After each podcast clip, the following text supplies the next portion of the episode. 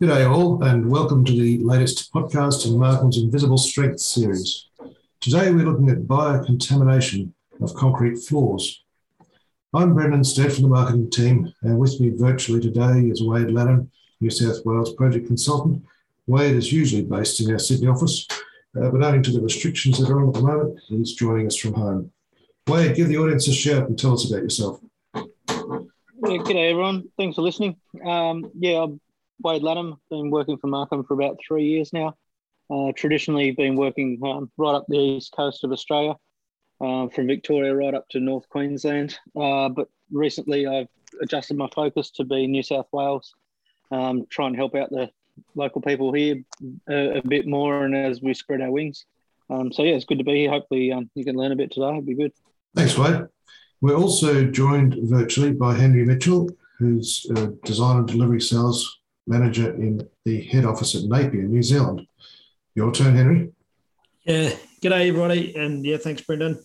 Yeah, pleasure to be here today and tell you a little bit about some of the learnings we've picked up over the last few years. I've been with Markham for uh, coming up nine and a half years now, and yeah, as Brendan said, work in the project and delivery team in New Zealand. Brilliant. So we're talking today about biocontamination of concrete floors. Wade, can you give us some background on this issue and where it occurs? Yeah, it, it probably does need a little bit of background. Um, when people think biocontamination, they're probably thinking more of sewage or water treatment plants or um, chemicals, that type of thing. But what we're going to focus on today is where biofluids actually get into flooring slabs. Um, think aged cares and hospitals are a really good example. Right. So, what's the problem with that? Uh, yeah, sorry, good question. Um, we're talking about biofluids that can't necessarily be cleaned away. Um, think of things like uh, bodily fluids and that type of thing. Once they're into the concrete, uh, things like replacing floor coverings doesn't help. The and what I mean by do, doesn't help with like the they can produce a lot of odors and and and things like that. It's very noticeable. It's both bad for the nose and it's also bad for the concrete itself. Uh, it can lead to weakness within the slab. Okay, okay. So, Henry, give us your take on this. You've seen these sorts of issues. How do you meet them? Yeah, thanks, Brendan. Yeah, so I guess what we've got to firstly understand is that that concrete is is porous. It's like a fine sponge. Even when we get a 50 MPa concrete, we get a, a lot denser concrete. But over time, we will get moisture migration through concrete, that sort of thing. So, uh, micro cracking, bleed water, porosities, they're almost impossible to, to avoid. Uh, so, ca- contaminants can get into the, into the concrete. And obviously, once they're in the concrete, there's no way you can get them out. You can't grind or um, so yeah, we need to prevent the contaminants getting there from the first place. Okay, so how do we do that? Yeah, so what we're here to talk to you guys about today is, is colloidal silica hydrogel treatment. So that's when the free moisture in the concrete at the time of green concrete actually gets transformed into a hydrogel. So under a, a nano form as such, so a concrete porosity is about 50 nanometers. A human hair is about 100,000. So you can see the comparison there. And the, the hydrogel, hydrosilica hydrogel can get down to about 10. So we get right through our concrete, we, we basically stop any moisture, any nasties getting into our concrete. And the bonus is that also is that we can moisture control for floor coverings and vinyls and, and other areas like that. Henry, you've got heaps of uh, New Zealand projects that you've used this treatment, haven't you? Do you want to give us some examples?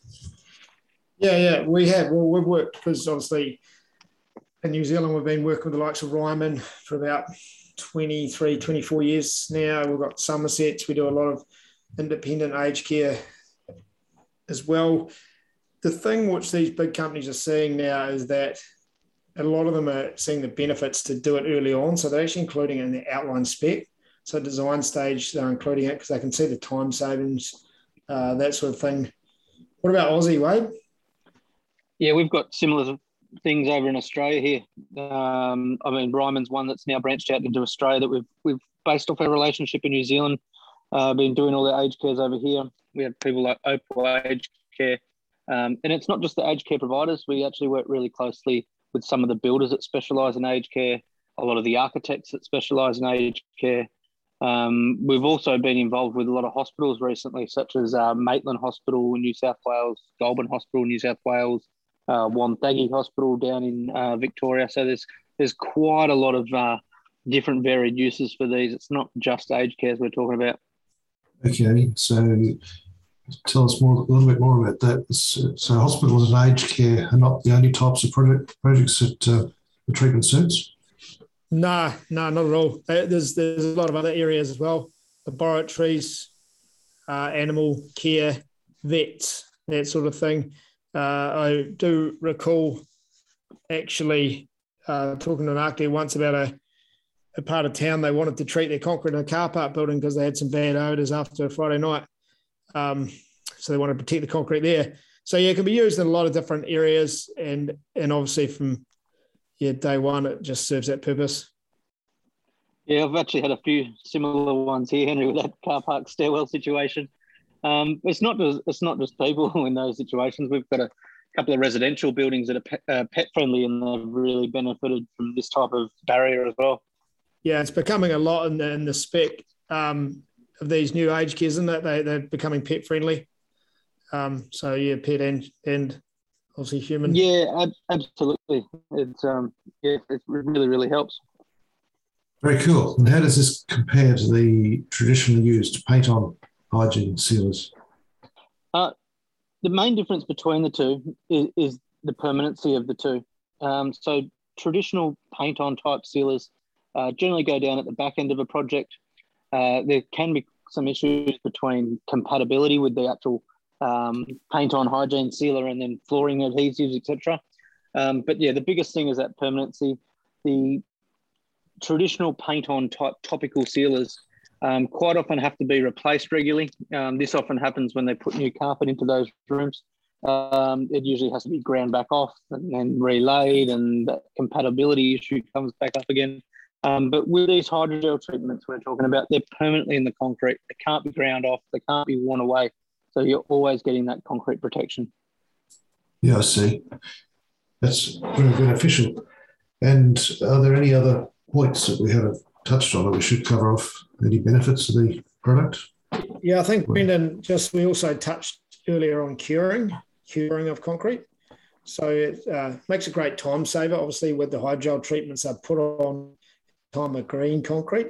So you get your curing equal to 14 days water ponding. You get your moisture control done for your floor coverings, and you get your, your hygiene seal or your, your medi seal done at the same time it just saves a whole lot of uh, program time for the for the bigger um, construction sites. That's great. That's great saving time and money. Well, thanks for your time, Wade and Henry. It's been great going over the, to, over these points. And to our listeners, why don't you visit www.markhamglobal.com and check out our key concrete treatments or get in touch. Stay safe all and don't miss our next episode.